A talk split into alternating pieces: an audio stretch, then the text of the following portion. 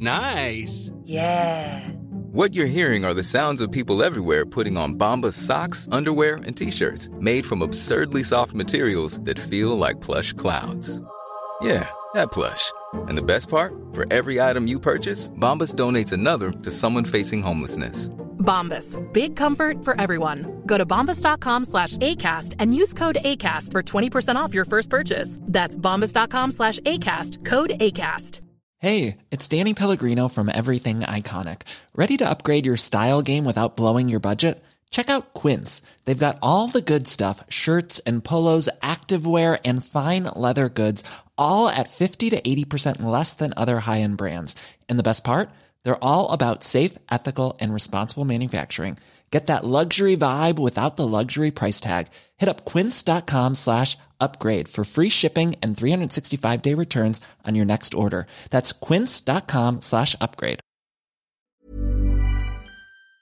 برای کانسالتیشن کانتنت و اینا یه سری چیز آماده کردیم و داشتیم پرزنت می‌کردیم. زوم میتینگ هم بود. بعد من داشتم میگفتم که خب حالا ما بهتون پیشنهاد می‌کنیم که از این کیبورد اینجا استفاده کنیم، برای فلان صفحه این بعد اینجا باشه، این بعد اونجا باشه. بعد اونا نگاه کردن گفتن خب خیلی عالی، خیلی خوب. بعد یهو مدیر دیجیتال مارکتینگشون، چون ما در واقع کانسالتیشن می‌کردیم به تیم خودشون، خودشون همه تیم کامل داشتن و فقط مشاور بودیم. یهو من گفتش که این کیوردی که اینجای صفحه شما گفتی پیشنهاد دادی مطمئنی؟ بعد من گفتم که بله، ما ریسرچ کردیم، این رقبای شما از اینا استفاده کردن و فلان اینا. بعد یهو طرف دیدم داره قرمز میشه همینجوری و اینا. بعد گفت اصلا شما متوجه این که این هیچ ربطی به کلیسای مثلا ارتودکس نداره، این مربوط به کلیسای کاتولیکه، چرا ما باید از همچین کیوردی استفاده کنیم؟ من اینجوری هم که ای مگه فرق داره؟ تازه اونجا یه لحظه چیز شدم که وای این مثلا فرق داشته، واقعا مثلا یه چیز متفاوتی بوده. سلام نیلوفر جان، خیلی خوشحالم که دعوتمو قبول کردی. خیلی اتفاقی با هم دیگه آشنا شدیم ولی خیلی اتفاق خیلی خوبی بود، تونستیم با هم یه قرارمداری بزنیم و این گفتگو رو با هم اوکی بکنیم. دقیقاً، خیلی ممنونم از دعوتتون، خیلی خوشحالم که تو برنامه‌تون هستم. اگه وسط امکان داره کوچولو معرفی بکن تا شنونده‌ها یا کسایی که دارن از یوتیوب برنامه‌مون رو می‌بینن بیشتر بشناسن. آره حتما. من نیلوفر حاجیان هستم، آمریکا زندگی می‌کنم، الان شرکت دل کار می‌کنم. یه سویچ داشتم چند سال پیش از حوزه طراحی وب به اس ای او چند سال پیش، بعد دیگه اونجا یه مقدار مسیر کاریم عوض شد و به قول معروف سویچ کردم به دیجیتال مارکتینگ و دیگه میشه گفت از همون هفت سال پیش که مهاجرت کردم آمریکا، دقیقا میشه هفت سال یه چند روز دیگه، فوکسم روی دیجیتال مارکتینگ و اس ای او هستش. خیلی خلاصه گفتی ولی بریم نظر تو جو... تو جزئیاتش. آره اول به اون بگو اصلا تو ایران چی خوندی، وارد چه حوزه کاری شدی، آه. از اینجا شروع کنیم. من ورودی هزار و سیصد و نود رشته کارشناسی فناوری اطلاعات آیتی بودم، دانشگاه آزاد عراق. اونجا بود که رشته آیتی رو من شروع کردم که اولین سالم بود که دانشگاه آزاد عراق رشته آیتی رو می آورد. خاطر اینکه من اصلا کلا عراقی هستم، عراق زندگی می‌کردم و اون سالی که داشتم کنکور میدادم خیلی به خصوص علاقه داشتم که آیتی بخونم. یعنی خب کامپیوتر همیشه چند سالی بود که اونجا ارائه می‌شد ولی رشته آیتی ارائه نمی‌شد و اون اولین سالی بود که دفترچه‌ای که من دیدم دیدم که آیتی آورده، خیلی ذوق کردم چون داشتم فکر می‌کردم حتی به خاطر اینکه حالا حتما آیتی می‌خوام بخونم اوکی ام که مثلا حتی برم یه شهر دیگه و اینا، خب بیزار سخت بود برام چون خانواده‌ام عراقی بودن و اینها. خلاصه اون ورودی اولی بود که ارائه شده بود سال هزار و سیصد و نود. پس خیلی علاقه‌مند بودی که انقدر ذوق زده شدی که رشته آیتی آوردن. خیلی خیلی به خصوص اینکه خب میدونستم که آیتی یه ذره متنوع‌تره، برای آینده کاری دستم خیلی بازتره. حالا رشته کامپیوتر اینطوریه که خب بیشتر اسپسیفیک مردم میرن تو زمینه برنامه‌نویسی و اینها خیلی تمرکز می‌کنم. من دوست داشتم که محدود باشم چون هنوز نمیدونستم علاقه‌ام به چه زمینه هستش. دوست داشتم که دستم باز باشه و بتونم که به قول معروف شاخه‌های مختلفی رو شاید که در آینده برای آینده کاری انتخاب کنم. خب از اون چیکار کردی؟ توی چه فیلدی مشغول به کار شدی؟ از همون ترم اول، یعنی حتی شاید فکر کنم تابستونی بود که من تازه کنکور داده بودم و هنوز حتی شاید شروع نکردم ترم اولم رو. خب چون خیلی علاقه داشتم دوست داشتم که اصلا زودتر شروع بکنم. دوره‌های نتورک پلاس و ام سی اس ای نتورک مایکروسافت من شروع کرده بودم همون تابستون، برای فکر می‌کنم ایزیران بود که ارائه میداد اونجا شهر عراق. شروع کرده بودم و یادم وقتی رفتم خیلی من انگار اونجا مهد کودک اومده بودم، چون همه کسایی که اون دوره شرکت می‌کردن کسایی بودن که اصلا لیسانسشون رو داشتن، فوق لیسانسشون رو داشتن، حتی دکترا می‌خوندن، حالا اومده بودن اون دوره رو ببینن، دوره شبکه رو. و یه ذره من اونجا انگار خیلی چیز بودم، من به چشم این که این حالا از مهد کودک اومده نگاه می‌کردم. ولی خب میگم یعنی حتی قبل از اینکه درسم شروع بشه اونو من شروع کردم. یک سال خورده ای طول کشید اون دوره. دوره به نسبت خب به نسبت گرونی هم بود یادمه، ولی خب خیلی شنیده بودم که بازار کارش نتورک خوبه و اینها. اینه که اونجا شروع این بود که من می‌خواستم ببینم که چی علاقه دارم، که بعد از یک سال دیدم که متأسفانه خب این همه وقت گذاشته بودم، این همه تایم و اینا اینوست کرده بودم براش، متوجه شدم که یه مقدار توی کامیونیتی که هست اونجا، حالا شاید شهر من اینطوری بیشتر بود به نسبت تهران، یه محدودیتایی هست برای خانومایی که رشته شبکه حالا مثلا میخوان کار بکنن. و عملاً من دیدم که اصلا یعنی اون یعنی تایم و مدرکی که گذاشتم و گرفتم نمیتونم ازش استفاده کنم. با اینکه تازه من پارتی هم داشتم، بزرگترین شرکت آی اس پی عراق که از اقوام بود، ولی خب خیلی سرخورده شدم. یعنی اینجوری بود که من تمام شد دورم، بعد از یک سال خوردی رفتم اونجا که برای کار، و من گفتن که ما حالا الان اینجا احتیاج نداریم نیروی کار و اینها، ولی انگار نمیخواستن بگن نه، گفتن که خب البته شما ما یه تیم خیلی کوچیک طراحی وب داریم تازه مثلا نوپا و اینها، شما میتونید مثلا روزا بیای بغل دست خانم فلانی بشینی سر میزشون، مثلا شروع کنید با ایشون کار بکنید. درسته که مثلا من طراحی وب کار نکردم، نه حتی درسای دانشگاه هم هنوز تازه داشتم عمومی و دینی و فلان اینا میگذروندم، مثلا یعنی هیچ چیزی تو اون زمینه بلد بودم. ولی انگار خب اونجا چون از فامیل بود و اینها نمیخواست بگه نه، گفتش که حالا اینجوری. بعد دیگه منم یه مدت رفتم، بعد یادمه انقدر ابتدایی بود، یه سری وبسایت‌های دولتی هم اتفاقا اینا گرفته بودن، هم مینتیننسش هم طراحیش و اینها.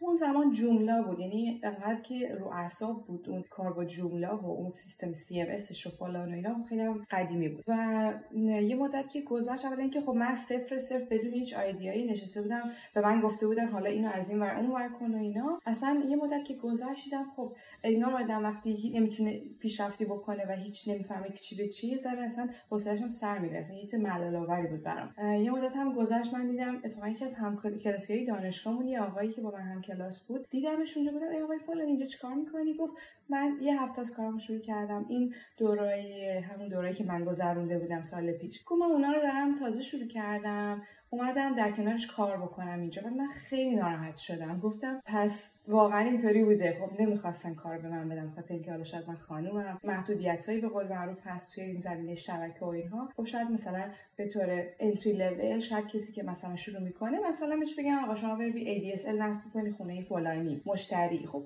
شاید خانوما رو نمیتونن بفرستن دیگه. اینم یه جوری قابل درک بود، ولی خب من خیلی سرخورده شدم. ولی به قول معروف اون یه چیزی بود برام که یه ذره اکسپوز شدم با وب.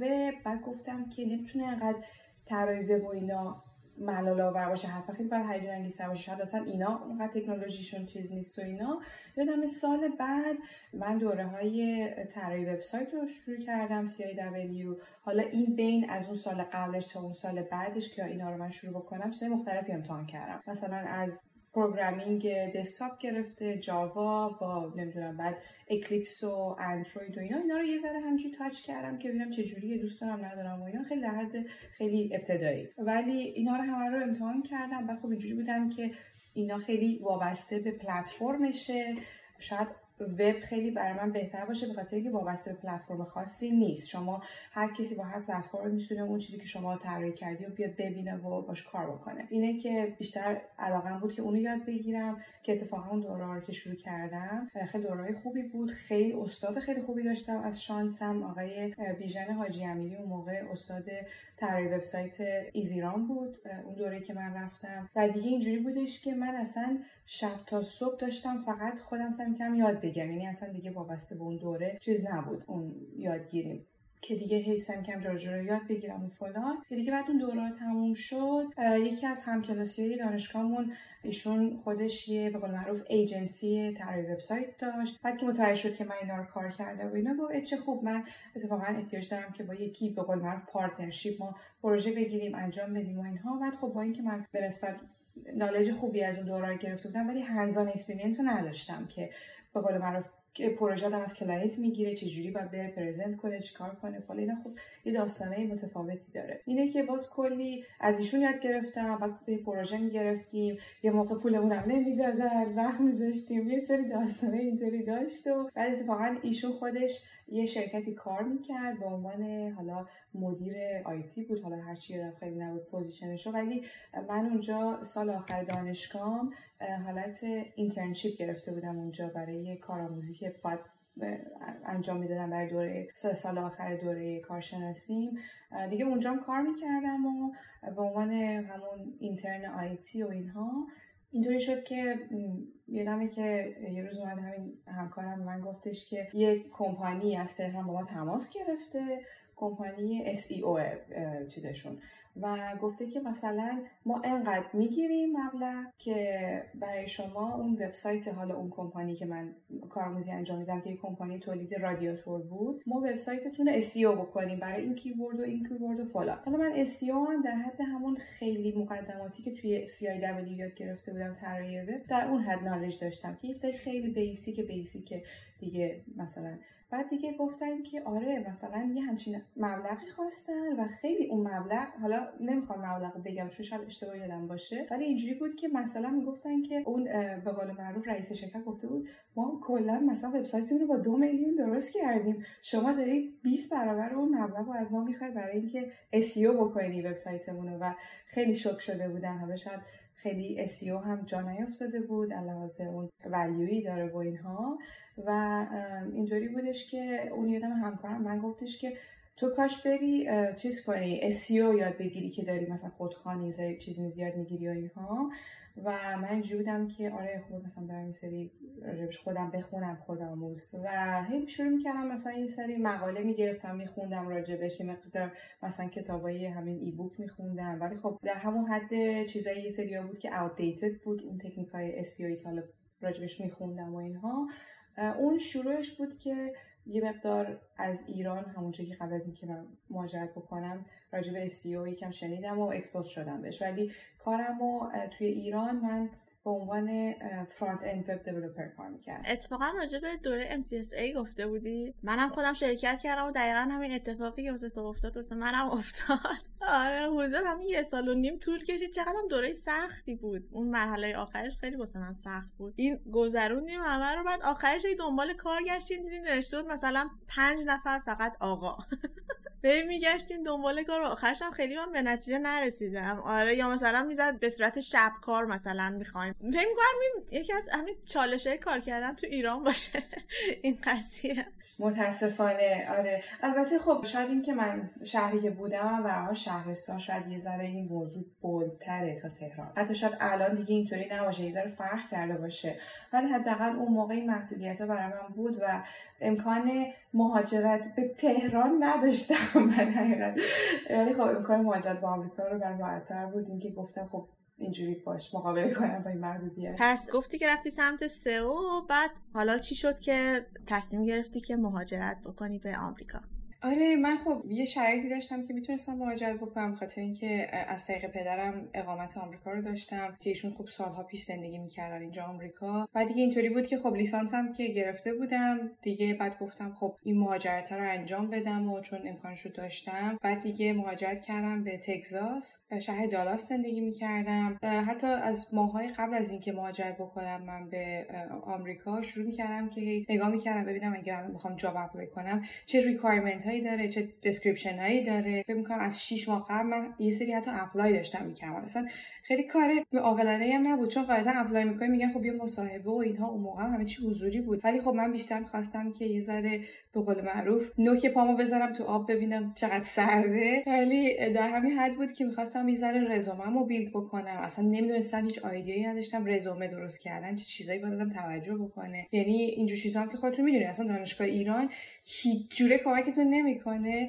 و میتونم بگم دانشگاه‌های ایران هر کاری می‌کنن که اصلا شما رو دورتر کنن به اون بازار کار. و فکر می‌کنم اصلا نه تنها کمکی نمی‌کنه، حتی وقت شما رو بیشتر هدر میدن برای این زمینه. متأسفانه اینه که من تازه اون موقع داشتم شروع کردم خوندن مقاله که چیکار کنم رزومم بهتر دیده بشه، بست پرکتیس‌ها چیه، فلان و اینها. این از اونجا شروع شده بود. بعد که مهاجرت کردم و دیگه اون موقع شروع کردم که دیگه خیلی جدی‌تر جاب اپلای کردن. اینطوری بودش که اصلا تماسی با من برقرار نمی‌کردن. یعنی من روزی بعضی موهای سرم رزومه پر می‌کردم، می‌فرستادم، هیچکس با من تماس نمی‌گرفت. خیلی حالت واقعاً اگه یه نفر زود خودش رو ببازه دیگه میگه آقا دیگه تمام شد، دیگه من الان دو ماه دارم اپلای میکنم هیچی نشد و فلان اینها. خیلی آدم مهمه که به قول معروف زود خودش رو نبازه توی این شرایط. اینه که کاری که کردم، اولین کاری که کردم این بودش که اونجا یه کالجی که نزدیک خونم بود اسم نوشتم و یه سری دوره‌هایی داشتن، دوره‌های مربوط به وب و اینترنت مارکتینگ بود. یه اسم سرتیفیکیتی داشت، حالا اسم سرتیفیکیتش یادم نمیاد. کالج کالین کالج بود توی همون شهر دالاس. یه حدود یه پکیجی بود که پنج شش تا کورس بود، حالا شاید یه ذره بیشتر.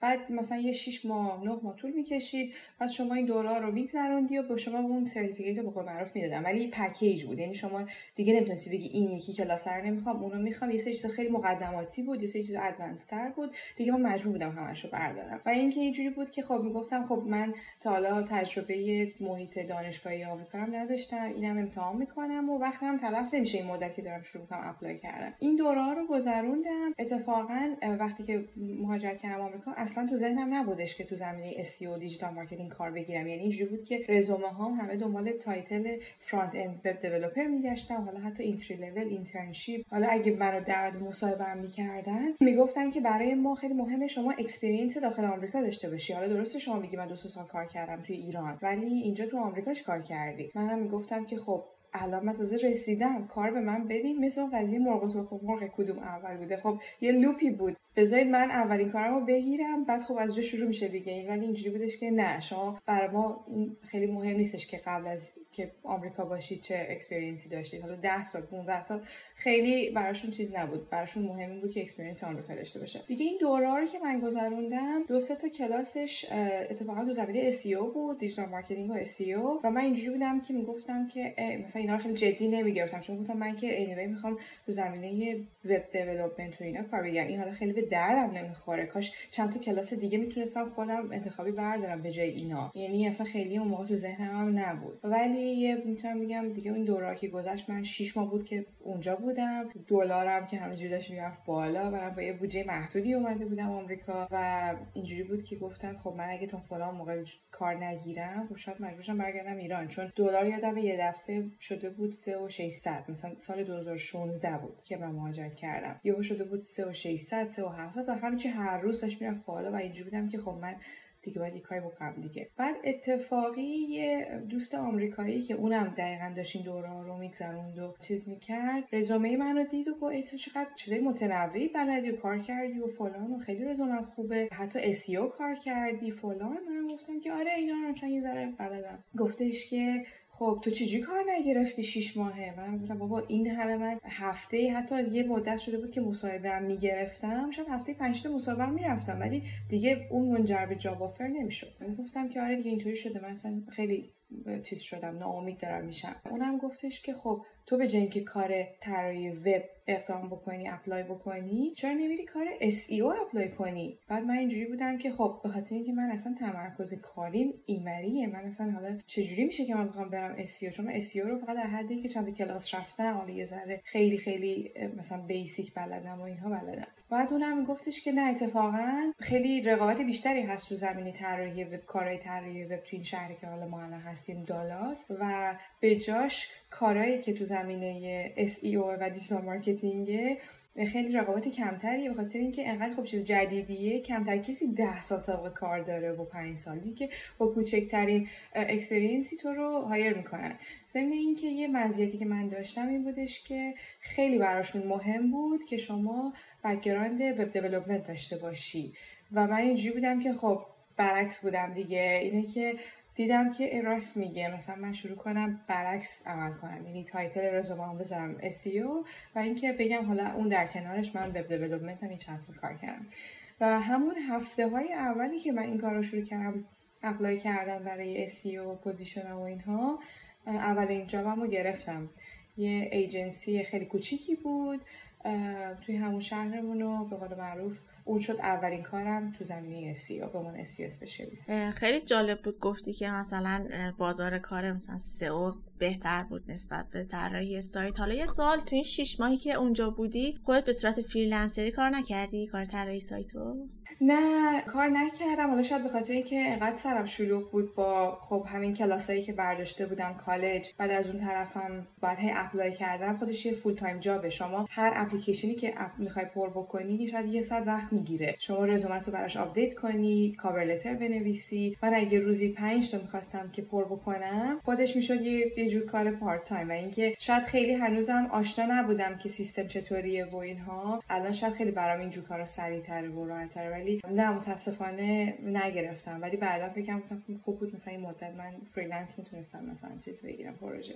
آره ولی به جاش انقدر تجربه کسب کردی توی رزومه نوشتن دیگه، از خودت استادی شدی. آره خب از این لحاظم خیلی به قول معروف تجربه خوبی برام بود، چون واقعا بنز موهای سرم تو مدت نه ماهی که تا جاب اولمو بگیرم تو زمینه اس ای او و زمینه مرتبط کاریم اینترویو رفتم و دیگه برام اینترویو رفتن اصلا چیز استرس‌زایی نبود. و خب اینا خیلی باعث شد که هم اون رزومه‌ای که می‌نویسم قوی تر بشه، همین که اون مهارتم تو اینترویو کردن و به قول معروف اینجور چیزا تقویت بده کرد که بعدها وقتی که دوره مستر رو شروع کردم اینجا آمریکا تو زمینه دیجیتال مارکتینگ، که تقریبا میشه گفت همون سال کووید بود که مسترمو شروع کردم، این خودش خیلی کمک کرد. چون وقتی که شما برای مستر پروگرام هم اپلای میکنین، اونم یه جورایی مثل اینترویو میبونه، چون رزومه شما رو میبینن، بر اساس رزومه که شما دارین تصمیم میگیرن که آیا میخوان شما رو اکسپت بکنن تو اون پروگرام یا نه. و خب میتونم بگم اینا همه باعث شد که در آینده خیلی جاها به نفعم بشه. حالا من خیلی دلم خواد که یه قسمت مجزا راجع به همین بحث رزومه نوشتن و مصاحبه کاری و اینا با هم دیگه صحبت بکنیم، حالا که فرصت بشه حتما انجام میدیم. ولی دلم خواست توی این قسمت بیشتر در رابطه با فعالیتی که تو حوزه دیجیتال مارکتینگ داری با هم دیگه صحبت بکنیم. در حال حاضر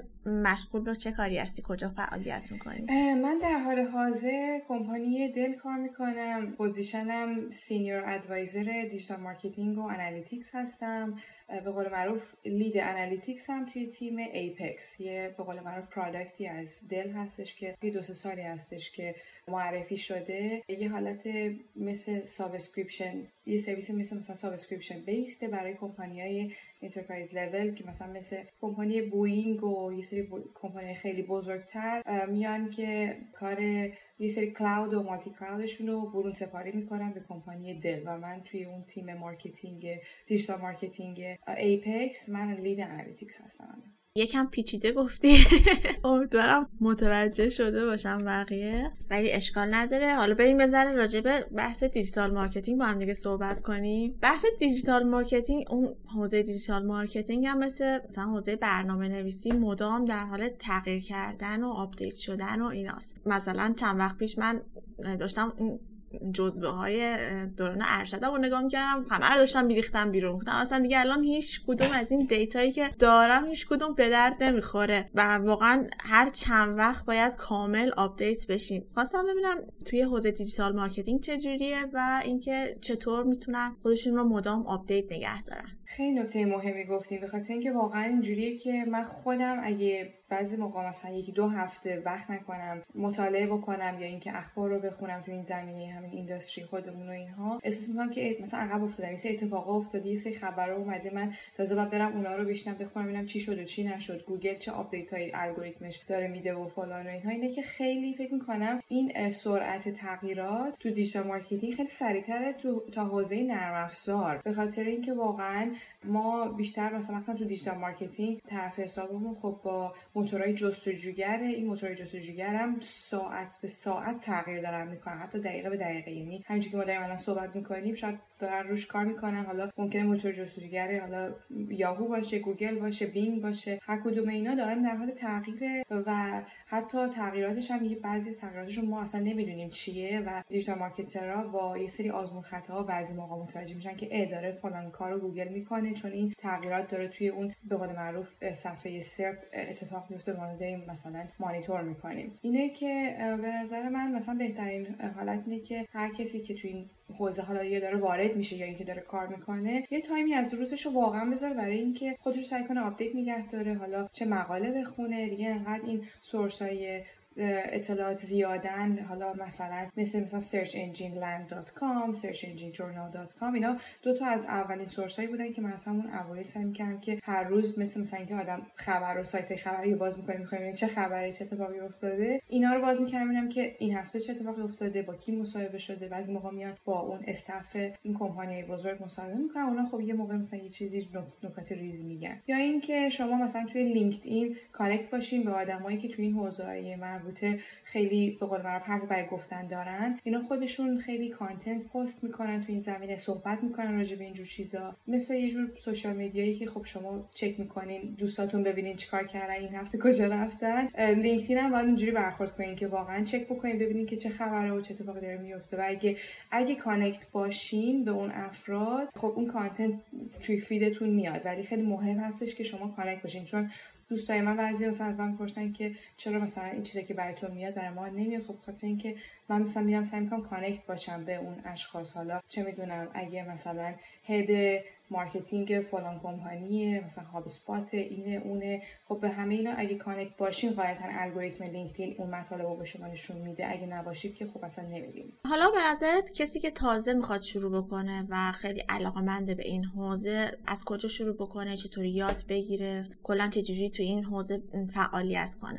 من فکر میکنم بهترین مسیر برای شروع توی زمینه دیجیتال مارکتینگ این هستش که شما دانش کافی توی زمینه وب رو داشته باشین. همین دوره‌های طراحی وب میتونه یه شروع خیلی خوبی باشه. البته که اصلا اون دانش کافی رو به شما نمیده، ولی شما اصلا دلیل نداره که خیلی عمیق بشین توی اون زمینه، به خاطر اینکه شما فقط کافیه که یه دانشی داشته باشین که بدونین که خب این صفحات وب چجوری کار میکنه، چجوری اون ربات مثلا گوگل میاد اینا رو کرال میکنه و میخونه و فلان و اینها. تا وقتی که ندونین پشت اون صفحه وب چی داره میگذره، اچ تی ام ال چی، سی اس اس چیه، پی اچ پی از کجا میاد، اینو میخونه فلان میکنه میسار میکنه، شما چیزا براتون شاید درک مفاهیم دیجیتال مارکتینگ سخت‌تر باشه. بعد از اون بعد از اینکه حالا اون شخصی که حالا داره شروع میکنه یه دانش نسبت کافی گرفت از طراحی وبسایت و اینها، به نظر من دومین کار اینه که به قول معروف شروع بکنه توی کار، ببینه که مثلا یه تیم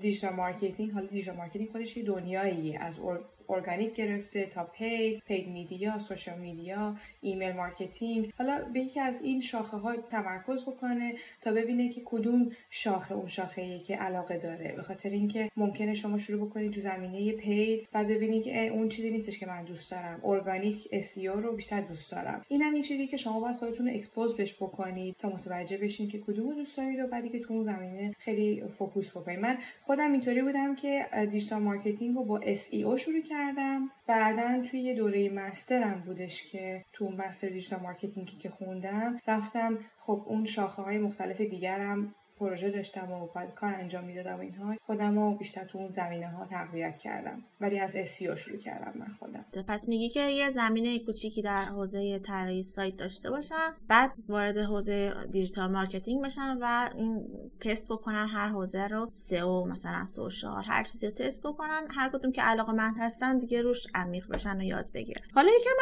از چالش‌های کار کار دیجیتال مارکتینگ یا کار توی آژانس‌هایی که برای دیجیتال مارکتینگ هستن به همون بگو که مثلا کسی که میخواد شروع بکنه این چیزا رو قبلش بدونه چه مشکلاتی داره، چه چیزایی مثلا باید تحمل کنه و اینا. دقیقاً من خودم میتونم بگم توی این هفت سال گذشته بیشترین چالشایی که توی کارم داشتم مال زمانی بود که حالا قبل از اینکه به کمپانی دل جوین بشم، بخاطر اینکه قبلا من خب شش هفت سال توی دیجیتال مارکتینگ ایجنسی‌ها کار می‌کردم، بیشترین چالشام اونجا بود، به خاطر اینکه شما طرف حسابتون کلاینته، شما باید که همیشه سعی کنید اون کلاینت این تو هپی نگه دارین و اینکه خب میاد سوال میپرسه چرا اینجوری شد، چرا ما یه, یه هفته گذشته شما شروع کردی هنوز هیچی نمیبینیم، ما هیچ تغییر.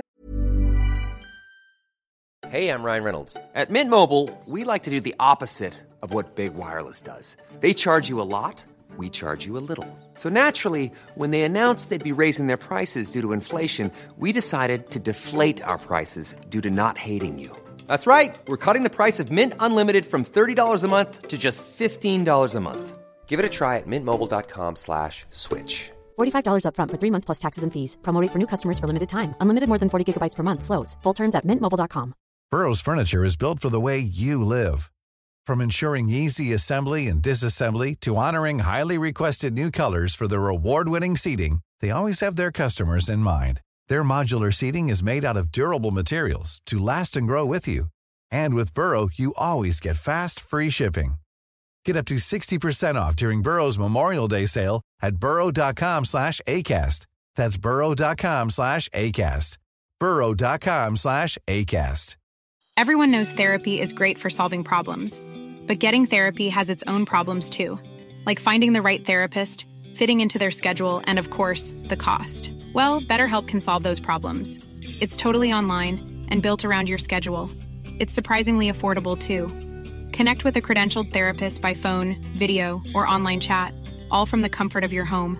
Visit better help dot com to learn more and save ten percent on your first month. That's BetterHelp H E L P. و اینکه خب بیشترین چالشش این بودش که ما باید که اون اکسپکتیشن رو با اون کلاینت ست می‌کردیم، گفتیم ببین دوست عزیز شما الان امروز شروع کردی، شاید تو شش ماه دیگه هیچی نبینی. یعنی این یه اینوستمنته، مثل اونه که شما داری سرمایه‌گذاری می‌کنی، داری روزی هزار تومان می‌ذاری توی یه حساب بانکی، شما با یه مدت این بمونه تا بشی سودی تعلق بگیره، شما الان هیچی نمی‌بینی. اینه که اینجور چیزا رو ما باید هی اکسپکتیشن رو مدیریت بکنیم با کلاینت و طرف حساب شما. وقتی کلاینت بعضی موقع اصلا متوجه نمیشه فرق بین اس ای او تا فرق بین اون مثلا کمپینای پولی گوگل ادز و این چیزا. اینه که بخشی از کار شما وقتی شما توی ایجنسی کار میکنین اینه که کلاینت رو ادوکییت بکنین، چون کلاینتی که متوجه بشه کمتر اون چالش شما تو کارتون دارید که به جای اینکه وقت رو روی کار بذارید شما باید هی با طرف صحبت بکنید. ما خیلی موقع ها میشد که یه پروژه‌ای خب خیلی به مشکلات میخورد، یه سری صد مثلا کارمون میشد و همه اونا به خاطر خود کلاینت بود، چون تیم کلاینت تو دو سه ماه اول پوشبک میکرد، میگفت ما فلان تغییرات رو ایجاد نمیکنیم، نه این غلطه، شما داری چیز غلطی میگی. حالا ما هم میگفتیم بابا شما ما رو استخدام کردیم به عنوان مشاور، ما داریم به شما مشاور میدیم، دیگه الان گوش بدید، دیگه الان این کاری که ما میگیم رو انجام بدید. اون تا یه موقعی میبینید مثلا خب برای اونا هزینه برای یه سری تغییرات و اونا هی سعی میکنن که تیمشون به جای اینکه اون کار رو انجام بدن هی شروع کنن بحث کردن که نه این نباید بشه، یا اینکه بعضی موقع ما میگیم که کسی که دانش کمی داره از اس ای او خیلی خطرناک‌تره تا کسی که اصلا دانشی نداره، چون کسی که یه ذره دانش داره فکر میکنه خب خیلی بلده از اون تیم کلاینت و شروع میکنه هی که نه این چیزی که شما میگی غلطه، باید ال بشه بل بشه. اینه که این بزرگترین چالشی بود که من تو کارم داشتم و کار با کلاینت. ولی خب از طرفم شیرین بود، چون شما موقعی که با توی دیجیتال مارکتینگ ایجنسی کار میکنین و با کلاینت کار میکنین هم یه سری چیزای جدیدی یاد میگیرین راجع به رشته‌های مختلف، اینداستری‌های مختلف. ممکنه امروز زمینه کاری اون کلاینتتون اصلا تو زمینه ساختمونی باشه، فردا یه پروداکته، پس فردا یه برند لباسه، اینقدر متنوع. و شما چون که باید که ریسرچتون رو انجام بدین هر روز چیزای جالب و جذابی راجع به یه سری زمینه‌های رشته‌های مختلف میاد میگیرین که هیچ وقت این شانس رو نداشتین که راجع به اونا برید، مثلا راجع به کمپانی سیمانکاری برید مثلا مطالب خیلی ریزش رو یاد بگیرین. نه خودش به نظر من خیلی جذاب بود راستش. و اینکه فکر می‌کنم اون تجربه‌ای که شما یک سال کار کردن توی یه آژانس دیجیتال مارکتینگ یاد میگیرین ده برابر اینه که شما حالا یه دیجیتال مارکتر باشین توی یه کمپانی که حالا شما باید فقط روی اون فوکوس بکنید. تو صحبتات به کمپین اشاره کردی، به نظر من خیلی جزء جذابترین بخش کار یه دیجیتال مارکتر میتونه اجرای کمپین‌های مختلف باشه. یکم از تجربیاتت توی همین ران کردن کمپین‌های مختلف بهمون بگو و توضیح بده که چه چالش‌هایی بهش برخوردی و کلا از کمپینایی که اجرا کردی بهمون بگو.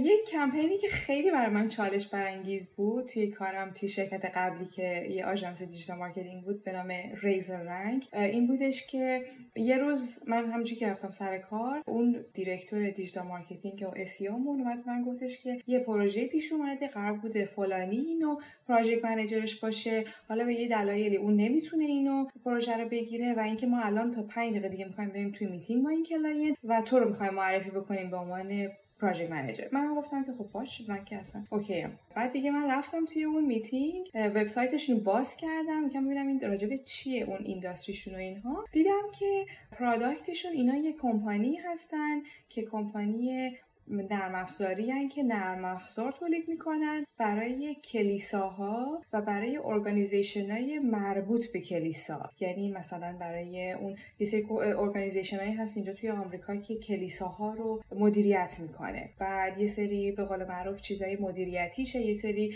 مربوط به اینه که کسایی که عضو اون کلیساها هستن مثلا بتونن کمکای مثلا مالی بکنن، یه سری سرویسای اینطوری داشت و اینا اون نرم افزار رو نوشته بودن و داشتن اون نرسا رو میفروختن به اون ارگانیزیشن های کلیسا. بعد من اینطوری بودم که من اصلا چی نمیدونم، من آخه بعد اصلا شوک شده بودم، بعد نمیدونم هم چرا اینا این کارو کردن. خب این همه پروژه منیجرای دیگه بودن توی کمپانی، میتونستم به هر کسی دیگه بگن، ولی من بک‌گراندم مثلا خب از یک کشور مسلمون، باز اگه میگفتن این کلاینت کلاینت مثلا حسینی است، خب برای آدم یه چیزایی آدم خب یه اطلاعاتی داره، ولی حالا یهو منو گذاشتن توی اون میتینگ و میگفتن که حالا الان ما داریم میتینگ کیک آف میتینگ با این کلاینت و شما یه نظرات اولیت رو بگو و اینکه بگو که حالا می‌خوای برای شش ماه اول چیکار بکنی. اینا یهو من مثلا در عرض پنج دقیقه داشت مغزم همه اینا رو تحلیل می‌کرد و اصلا خیلی برای من چالش خیلی بزرگی بود، به خاطر اینکه من دو سال تقریبا اینا رو داشتم به عنوان کلاینت تا آخرین روزی که دیگه از اون کمپانی اومدم بیرون و ماهای اول خیلی برای من فشار روانی زیادی بود، به خاطر اینکه من دائم داشتم راجع به اصلا چیزای مذهبی کلیسا و سیستم کلیسا و اینها مطالعه می‌کردم، ولی همش می‌دیدم که یه چیزی رو میس میکنم، یه چیزی رو مثلا ممکنه که این وسط نمیدونم یا اینا میگن و انقدر پیچیده است، یه شما مثلا باورتون نمیشه که این ارگانیزیشن های کلیسا چقدر لایه داره، چقدر پوزیشن های مختلف داره، بعد فرق بین این پوزیشن ها خیلی زیاده. حالا مثلا اون پاستوره با نمیدونم اون یکی مثلا پدر روحانی فلان و بیسا و اینا لول دارن، اسم مختلف دارن و ممکنه این کلیسا اگه شاخه ارتدوکس باشه کلا اصطلاحاش یه اسمای دیگه ای داره و فکر کنید من حالا باید به عنوان یه پروژه منیجر اس ای او نظارت میکردم روی کانتنت، مثلا ریسرچ و کیورد ریسرچ و تمام این داستانا و آدیتای تکنیکال و خیلی پیش اومده بود همون اوایلش که مثلا ما اومدیم یه برای کانسالتیشن کانتنت و اینا یه سری چیز آماده کردیم و داشتیم پرزنت میکردیم، زوم میتینگ هم بود، بعد من داشتم میگفتم که خب حالا ما بهتون پیشنهاد میکنیم که از این کیورد اینجا استفاده کنیم برای فلان صفحه، این بعد اینجا باشه، این بعد اونجا باشه. بعد اونا نگاه کردن گفتن خب خیلی عالی خیلی خوب. بعد یهو مدیر دیجیتال مارکتینگشون، چون ما در واقع کانسالتیشن میکردیم به تیم خودشون، خودشون همه تیم کامل داشتن ما فقط مشاور بودیم، یهو من گفتش که این کیوردی که اینجای صفحه شما گفتید پیشنهاد دادین مطمئنین؟ بعد من گفتم که بله ما ریسرچ کردیم، این رقبای شما از اینا استفاده کردن و فلان اینا. بعد یهو طرف دیدم داره قرمز میشه همینجوری و اینا، بعد گفت اصلا شما متوجهین که این هیچ ربطی به کلیسای مثلا ارتدوکس نداره، این مربوط به کلیسای کاتولیکه، چرا ما باید از این همچین کیوردی استفاده کنیم؟ و من اینجوریم که اما یه فرق داره. تازه اونجا یه لحظه چیز شدم که وای این مثلا فرق داشته، واقعا مثلا یه چیز متفاوتی بوده. ولی خب من هیچ جوره نمیتونستم اینو بدونم، چون شاید یه نفری که تو آمریکا بزرگ شده خب به هر حال شاید یه دفعه کلیسا رفته، یه دفعه این مراسم ها رو رفته باشه، خب شاید بیشتر بدونه، ولی من نوعی که از ایران اومده بودم خب این بک‌گراند رو نداشتم و اینکه دیگه ما اونو مازمالی کردیم اون لحظه. ولی میخوام بگم چه استرس روانی بود برام، بخاطر اینکه اینا بعد از اون چند وقت یه بار می اومدن سعی میکنن که ببینن که دوباره میتونن غلط پیدا کنن، خیلی دیگه حساس میشدن یه جاهایی و خب این خیلی سخت بود، چالش برانگیز بود. ولی خب بعد از دو سال که من روز آخری بود که داشتم از اون شرکت میمدم بیرون، داشتم تمام ریپورت ها رو چک میکردم که به رئیسم تحویل بدم بگم خب ما این کلاینت رو داشتیم، انقدر پیشرفت کرد، انقدر اینجوری بود و اینها. مال اونا رو که آنالیتیکشون رو که باز کردم، واقعا چه پیشرفت خوبی کردن. منی که هیچی نمیدونستم از این اینداستری، خیلیه که اینا انقدر پیشرفت کردن و همه اون پیشرفتم که مثلا میتونستم ببینم فلان قسمت رفته بالا سیصد درصد، دویست درصد، صد و پنجاه درصد ارگانیک ترافیک فلان و اینها، اینا همه بر اساس اون کانتنتی بودی که خب ما پیشنهاد داده بودیم و من من بیچاره کلی ریسرچ بعد می‌کردم و در کنارش بعد خودم هم ادوکییت می‌کردم تو این زمینه‌ها. خلاصه اینکه این خیلی چالشی بود که من داشتم، ولی خب یه جورایی هم شیرین بود، چون دیدم که چه چیز جدید و عجیب و جالبیه که من اصلا نمی‌دونستم وجود داره و انقدر مارکت پولسازیه، مارکت مذهبیه این زمینه. مثل میمونه که شما یه آمریکایی ورد بیاری ایران، حالا اس ای او کار بشه، بگی حالا اس ای او این سایت حسینیه رو شما انجام بده. در همون حالات خیلی این به نظر من چیزایی که ما داریم ساده‌تر و کمتر پیچیده است، مال اونا خیلی دنگ و فنگ به خصوص بیشتری داشت. این یکی از کمپینایی بود که خیلی برام چالش برانگیز بود. کمپین دیگه‌ای که خیلی لذت بردم کار روشون، ما شاید مثلا سالی با بیست تا کمپین و کلاینت مختلف خب کار میکردیم، ولی کمپینی که خیلی لذت میبردم و دوستش داشتم مثل واقعا بچه‌م بود برام، این بودش که اون شرکت قبلی که چهار سال کار میکردم قبل از دل، روز اولی که شروع کردم کارمو، روز اول یه پروژه‌ای بود که مربوط به یونیورسال استودیو بود، یکی از زیرشاخه‌های یونیورسال استودیو بود و اونا گفتن که خب امروز این که روز اول پروژه است، تو هم که امروز شروع کردی، تو رو میذاریم به عنوان پروژه منیجر این پروژه. اینه که تا روز آخر اون پروژه مال من بود. خیلی پیش میومد که چند وقتی با پروژه رو بدم به کسای دیگه، ولی اونو به کسی دیگه ندادن، چون اونا خیلی منو دوست داشتن توی این پروژه، خیلی راضی بودن و برای خودم بیشتر از اون این جذاب بودش که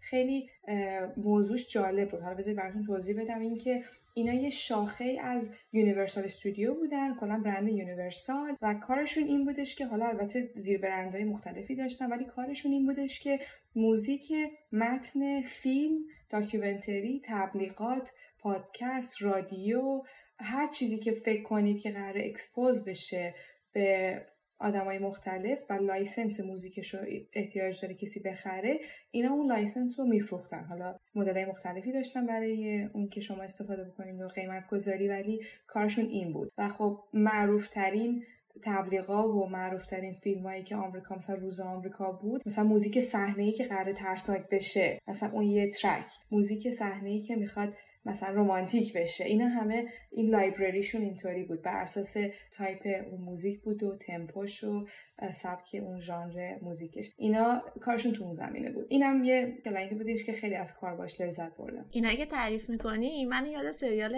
امیلی این پاریس میندازه. نمیدونم دیدی یا نه؟ ندیدی؟ اتفاقا توی یه لیستم هست که ببینم، متاسفانه فرصت نشد، ولی خیلی تعریفش شنیدم. آره اونم دقیقا همینطوریه، مشتریای مختلف با چالش‌های مختلف میان سمتش. خیلی آره جالب بود اینا که تعریف کردی برامون. حالا یکم راجع به هوش مصنوعی و ای آی بیا با هم صحبت بکنیم. توی ماهای اخیر خیلی داغ شده این بحث و ابزارهایی که اومده همه رو خیلی شگفت زده کرده. خواستم ببینم توی حوزه دیجیتال مارکتینگ، تو حوزه کاری که انجام میدی یا همین سئو، چه ابزارهایی وجود داره یا از چه ابزارهایی کمک میگیری یا کلا چقدر این ای آی تونسته توی این حوزه کمک بکنه؟ البته من از وقتی که ای آی خیلی شروع شد و داغ شد و اینها، من چون کار این الانمو داشتم، کار الانم هم خیلی دیگه در زمینه اس ای او نیست. من الان دیگه خیلی دیگه فقط مثلا تاپ لول دیجیتال مارکتینگه، یعنی هیچ چه چنل به خصوصی نیست. من آنالیتیک و کلا چک میکنم برای این تیمی که هستیم و اینها. اینه که خیلی تو اون زمینه اس ای او شو نمیدونم که الان به چه صورت هستش و اون تیم اس ای او مون که روی این قضیه کار میکنه چه جوری باش کار میکنه، ولی برای خودم خیلی پیش میاد که به من میگن که حالا برو از تیم اس ای او بپرس که حالا برای این صفحه جدیدی که ما میخوایم درست بکنیم مثلا چه کیوردایی استفاده کنیم، نکنیم، چیکار کنیم و اینا. بعد من میرم اینو از اونا میگیرم و میام به تیم خودمون میدم. خیلی موقع‌ها برای اینکه بفرستم اطلاعاتو برای تیم اس ای او مون، چون خب ابزارشو الان دیگه ندارم، چون من کارم در زمینه اس ای او نیست، به من ابزارش هم دیگه ندادن، چون احتیاج ندارم که داشته باشم، مثلا اشرف و سمراش و اینا رو دیگه من الان اکسسی ندارم که خودم داشته باشم. ولی از مثلا این ابزار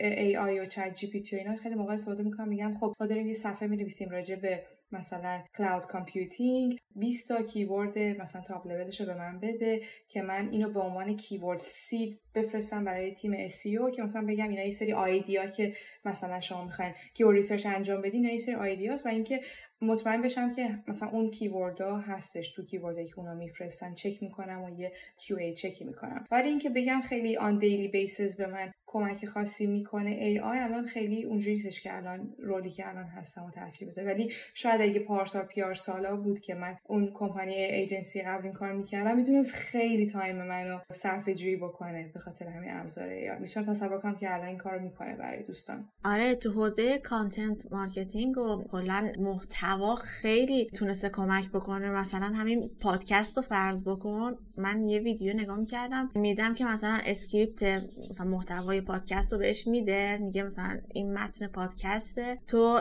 اون به صورت کوتاهی که متنایی که حالت مثلا مهمه یا مثلا صحبت‌های بخشای بولد اون گفتگو هست و قشنگ در میاره، یا حتی پیشنهاد میده آره که چه متنایی رو بذاری، یا کلا ایده میده واسه ساخت پادکست، موضوعا رو لیست میکنه میده. خیلی کمک میکنه، به نظر من خیلی میتونه ابزار مفیدی توی این زمینه باشه. این چالشایی که مطرح کردی تو بحث کمپینا، اجرا کردن کمپینا، خیلی واسه من جذاب بود به عنوان کسی که حالا خیلی فعالیت نداره تو این حوزه. اگه باز کمپینی رو اجرا کردی که به نظر خودت جذاب بوده یا بهش چالش‌هایی برخورد کردی و واسمون تعریف کن. حتما همین کمپین یونیورسال که بهتون گفتم، چهار سال خب چون من پراجکت منیجرش بودم، چالش‌های خیلی زیادی بود، حالا با اینکه خیلی برای خودم جذاب بود ولی چالش‌های زیادی داشت و خیلی ازش چیزای جالبی یاد گرفتم. و همون اول کار اینا یه دومینی داشتن به نام فرست کام دات کام که یه زیر برندی بود، زیر مجموعه یونیورسال، که همین که میگم کارش همین بود، موزیک، لایسنس موزیک برای استفاده تو میدیا و اینها. اینا مثلا وقتی اومدن پیش ما یه وبسایت خیلی قدیمی داشتن، گفتن که ما قراره تا سه چهار ماه دیگه اینو مایگریت بکنیم روی یه وبسایت جدیدتر و اینکه خب می‌خوام که اس ای او اپتیمایزیشنش انجام بشه. که من همون اول که باز کردم دیدم که به به، از هزاران صفحه‌ای که این وبسایت داره کلا هشت صفحه‌اش ایندکسه. خب قاعدتاً یعنی هیچ اس ای اویی بنابراین اصلا هیچی ارگانیک پیدا نمیشن. و خب اون اولین پروژه مایگریشن هم بود، چون ما خیلی کمپانی که کار میکردم ریزر رنگ تخصصش مایگریشن وبسایت بود، چون مایگریشن یه چیزی خیلی حساسیه که خیلی حتی کمپانیایی که کار اس ای او انجام میدن یه موقع اونو درست انجام نمیدن و باعث میشه که خیلی علاوه ارگانیک رنکینگ و اینا بیاد پایین و خیلی از دست بدن. و اون اولین تجربه‌ام بود که خیلی استرس داشتم. خب یه کمپانی بیلیون دلاری بود و کوچکترین چیزی میتونست خب خیلی تاثیر زیادی داشته باشه. و منم تازه ماهای اولی بود که اون کار جدیدم رو گرفته بودم. کار قبلی ترم که اون دیجیتال مارکتینگ ایجنسی بودش که اول کار گرفتم توی آمریکا، اونا من کلاینت فیسینگ نبودم، یعنی با کلاینت صحبت نمی‌کردم. حالا یهو توی این کمپانی جدید اینجوری بودش که هر هفته باید با اینا صحبت می‌کردم، تیم مارکتینگشون، تیم دیولپمنتشون، تیم دیزاین، تیم کانتنت، و اینا هر کلمه‌ای که من میگفتم مینوشتن. و خب اگه یه موقع اشتباه بود می‌گفتن خب خودت گفتی ما این کارو بکنیم، و خب این خیلی میتونه چالش باشه. و اینکه خب اون اوایل مشکل به قول معروف زبان هم بود دیگه. حالا هر چی که آدم زبانش از ایران خوب باشه، وقتی شما میایین توی محیط، مثلا وقتی کار تکنیکال دارین انجام میدین، استرس باعث میشه که شما سطح زبانتون بیاد پایین. شما وقتی استرس دارین ممکنه خیلی گرامر ساده هم نتونین تو ذهنتون اینو تحلیل کنین. و اینکه خیلی مهم بودش که حالا من از این کمپانی به عنوان پراجکت منیجر سینیور دارم با اینا صحبت میکنم، یه اشتباه گرامری خیلی برای اینا احمقانه و خنده‌دار میشه که باعث می‌کنم که هم درست بگم، هم گرامر، هم زبان، هم لهجه بد نباشه فلان و بیسار. خلاصه خیلی چالش بود، ولی اینطوری بودش که حالا البته خب چند دفعه این مایگریشن انجام شد توی این مدت چهار سال، ریبرند شد. مثلا الان دیگه دامینشون فکر می‌کنم Universal Production Music دات کام هستش که این وبسایتشون برای بیست بیست و پنج تا ریجن در دنیا و شاید بیست تا سی تا زبان مختلف ورژن داره، ولی حالا با ورژن آمریکاشو کار می‌کردیم. ولی اینجوری بودش که حالا از اون روز اولی که چهار سال پیشتر اینا هیچ رنکینگی نداشتن، روز آخری که داشتم همینجوری تحویل می‌دادم و چک می‌کردم استاتسشونو، دیدم که تقریبا برای هر کیوردی که برای اینا مهم میتونه باشه، اینا اگه پوزیشن یک گوگل رو نداشته باشن تو آمریکا، توی یا صفحه اولن یا پنجتای اولن، که خیلی برای اینا یه همچین چیزی مهم بود، به خاطر اینکه از لحاظ کمپینای پولی هر کدوم از این کیوردها میتونست خیلی گرون باشه. مثلا بعضی از این کیوردها یک کلیکش برای اینا صد دلار هزینه داشت اگه کمپین پید ران میکردن. حالا شما تصور کن که ارگانیک شده بودن یک یکی گوگل، اینا اصلا خیلی براشون چیز بود و خیلی خب به خاطر اینکه دیگه دیده بودن نتایج و اینا رو، دیگه انقدر به ما اطمینان داشتن که یه موقع اگه توی میتینگ ما یه چیزی میگفتیم و تیم دیولپمنت خودشون میومد یه چیز دیگه میگفت، اصلا مدیر مارکتینگ میگفت شما ساکت بشین، ایشون هرچی میگه ما همون کار میکنیم. حالا یه موقع برمیگشتم نگاه میکنم میدم این اون داشت راست میگفت، برم بگم بهش مثلا همون کار میتونیم بکنیم اینجوری. ولی انقدر دیگه به ما تراست داشتن که دیگه خیلی واقعا هر کاری ما میگفتیم و انجام میدادن و واقعا نتایج خیلی خوبی دیدن. یه دفعه یادم مدیر مارکتینگ اون یونیورسال که من باهاش هر هفته میتینگ میذاشتم گفت من در هفته انقدری که با تو حرف میزنم با زنم حرف نمیزنم، شما هر هفته صحبتی کردیم توی میتینگ‌ها و اینها. و خب خیلی چیزای پر همیشه یه پروژه‌ای مهمی داشتیم با اینها و یه پروژه‌ای بودش که خیلی خوب در سطح آمریکا مثلا همه دیگه میشناختن، مثلا فلان تبلیغ مثلا امریکن ایرلاین و بعضی موقع مثلا می‌دیدین مردم دارن سرچ میکنن ببینن موزیکش مثلا از کجا اومده و خب اینا پیدا می‌شدن ارگانیک. اینه که خیلی چیزایی بودش که واقعا اینا معروف بودن براش و مهم بود، حساس بود. یکی از کمپین‌های بودش که واقعا خودم هم میگم لذت بردم، همین که به خودم واقعا برش افتخار میکنم، چون واقعا سخت و پیچیده بود برای خودم، چون هیچ اطلاعی از اون سیستم اون لایسنسینگ موزیک تو آمریکا و اینها نداشتم. حقیقت اینه که یاد گرفتم خیلی تو این زمینه. آره واقعا خیلی سخته، هر کمپینی که واردش میشی باید قشنگ وارد یه دنیای جدیدی میشی و بعد مدام مطالعه بکنی ببینی اون در چه رابطه‌ای هستش. تو صحبتات از ارتباط با مشتری صحبت کردی، اینکه جلسات مثلا مدام باشون جلسه داری و صحبت میکنی و اینا. خواستم ازت یه سوال بپرسم، اینکه یک متخصص حالا دیجیتال مارکتر به نظرت باید چه مهارت‌های نرمی داشته باشه که بتونه خوب مثلا با مشتری ارتباط بگیره، حالا بتونه اون چیزی که میخواد و بهش بقبولونه، یا کلا چه مهارت‌هایی باید داشته باشه؟ خیلی نکته خوبی اشاره کردین، چون بعضی موقع اینجوریه که شما هرچی هم که حرف درستو بزنی ولی اگه نتونی اونجوری که درست بیان بکنی شاید که بر بخوره به کلاینت، شاید که به این فکر کنه که مثلا شما دارین توهین بهش میکنین یه جورایی به اون نالجش و دانشش و اینها. چون خیلی موقع‌ها ما طرف حسابمون اتفاقا مدیر مارکتینگ کمپانیا بودن، حالا خب ما هم تو همین زمینه کاری بودیم، ولی کمپانی اومده بود ما رو هایر کرده بود به عنوان مشاور تو زمینه اون کمپینایی که داشتن و خب ما قرار بود کار خاصی بکنیم، ما فقط مشاوره میدادیم که اینجاش باید اینجوری بشه اونجوری بشه و باید که یه جوری به اینا میگفتیم که در این حال احساس نکنن که ما داریم میگیم شما بلد نیستید، شما دارید اشتباه میکنین، چون غالبا آدما خیلی راحت نیست براشون قبول کنن که اینجا اشتباه کردن، اینجا نباید اینجوری میشد. یه سری اشتباهات اونا مثلا شاید میلیون ها دلار داشتن ضرر میدادن توی کمپینای مختلفشون و این براشون سخت بود که هم بشنون همین که خب ما وقتی اینطوری بودش که یه جلسه تموم میشد، همیشه یکی از کارهای روزمرهمون و روتین روزانهمون این بودش که باید تو بیست و چهار ساعت آینده یه خلاصه از تمام صحبتایی که تو جلسه میشد و اکشن آیتم ها، این که حالا کی چی کار کنه، کی چه وظیفه‌ای داره، حالا بعد از این میتینگ به چه نتیجه‌ای رسیدیم و ایمیل می‌کردیم به هم کسایی که حضور داشتن توی اون میتینگ، هم یه موقع رئیس اون کمپانیا که اونام یه ویزیبیلیتی داشته باشن که چی صحبت شده حتی اگه نباشن توی اون میتینگ‌ها. اینه که خیلی جاها ما نمیتونستیم بگیم که یک سال گذشته شما اینقدر میلیون دلار ضرر دادین به خاطر اینکه اینجا فلان چیز خراب بوده یا اینکه اون مدیر مارکتینگ اشتباه کرده و این واقعا بعضی جاها چالش برانگیز میشد برای خود من. شاید من یه ذره چالش داشتن که حالا من چجوری بگم. یه موقع یه چیزی رو خیلی میگفتم، بعد همه میخندیدن، بعد رئیسم میگفتم اینا چرا خندیدن، گفتن بعد میگفتش که تو خیلی اگریسیو گفتی، اینا فکر کردن تو شوخی میکنی، اصلا انتظار نداشتن که تو اینجوری بگی، شما اشتباه کردید. بعد اینا خب اینو رو حساب شوخی میذاشتن، چون هیچکی نمیواد اونجوری بگه. بعد بعد از یه مدت متوجه شدم که اوکی نه، بعد یکم من نرم‌تر باشم، نه بعد انقدر بیام اینجوری بگم که اون شما اشتباه کردید و اینا. ولی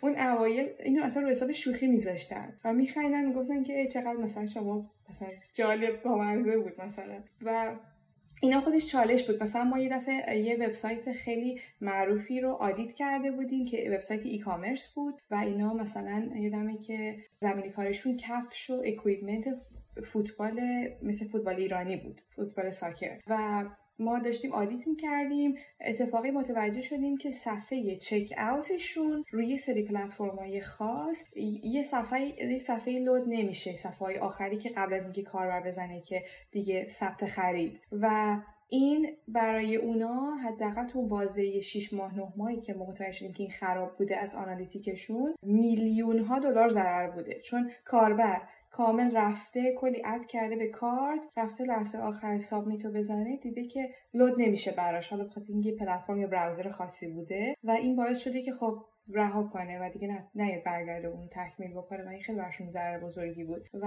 وقتی اینو متوجه شدن خیلی شوک شدن. بعد اصلا اون رئیس کمپانی سریع به ما ایمیل زد، میشه بگید از کی بوده فلان، میخواست بدونه که کی اینو اینجوری مثلا اشتباه کرد، اشتباه از کی بود و اینا. خب اون تیمم خیلی دست و پاشون لرزیده بودش که الان ما داریم میگیم اینا، خب شوقشون شاید در خطر میافته دیگه، میگه کی این کارو کرده، کی اینو متوجه نشده. و اینجور چیزا چیزایی که خیلی موقع ما تو کمپینا متوجه میشدیم و خب یه موقع میبینیم یک سال این مشکل بوده و کسی متوجهش نشده بوده، تا اینکه متوجه شدیم مثلا ارگانیک ترافیک انقدر کم شده کانورژنش مثلا. آره خیلی ایراد بزرگی به نظرم متوجه شدی. آره ضرر خیلی بزرگی میتونسته به اون کمپانی بخوره. به نظرم اگه هر کی یه بار توی جلسه با مشتری شرکت کرده باشه متوجه این قضیه و اون حجم استرسی که مثلا بهش وارد میشه، آره متوجه اون قضیه میشه. ولی حالا کار شما که مدام با مشتری‌ها سر کار داشتیم، مدام باشون در ارتباط بودی و صحبت میکردی، خیلی به نظرم چالش برانگیزه و واقعا هم خوب تونستی از پس کارشون بر بیای.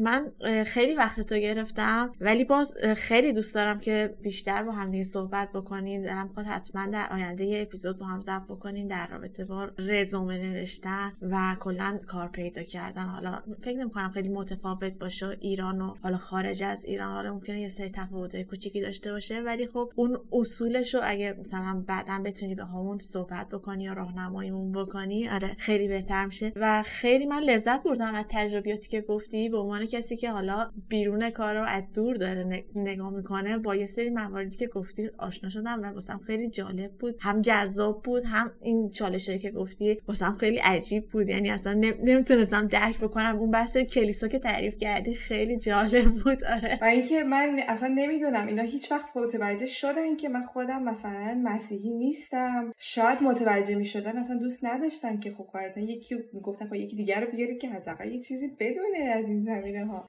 واقعا برای خودم هنوز سواله که آیا فهمیدن اینو در انتها یا نه. آره ولی خیلی عجیب بود اینی که تعریف کردی. به نظرم مثلا باید یه نفر به عنوان مشاور کنار شما قرار میدادن که مثلا بهتون راهنمایی بکنن در رابطه. اینو به من گفته بودن گفته بودن که خب شما میتونی هی بیای از دیرکتور اس ای او هی بپرسی، او خودش خیلی چرچ بروه و از این حرفا، ولی من که نمیتونستم تو هر لحظه برم بپرسم این چی میشه اون چی میشه، فرق این چیه فرق اون چیه. یه سری چیزا انقدر عادی و ساده بود برای اونها که خب برای من اصلا هیچ چیزی نمیدونستم و برای اونها عجیب تر بود که یعنی اینو نمیدونی، این که خیلی عادیه، این که خیلی معلومه، این که خیلی فلانه. توی حالا تیمتون هم نداشتی کسی که مثلا اون مذهب خاص باشه که مثلا اطلاعات مذهبیش کامل باشه؟ همه از من بهتر بودن تو این زمینه، یعنی اینا اصلا من هنوزم نمیدونم چرا من روی اون پروژه گذاشتن. خیلی عجیب بود.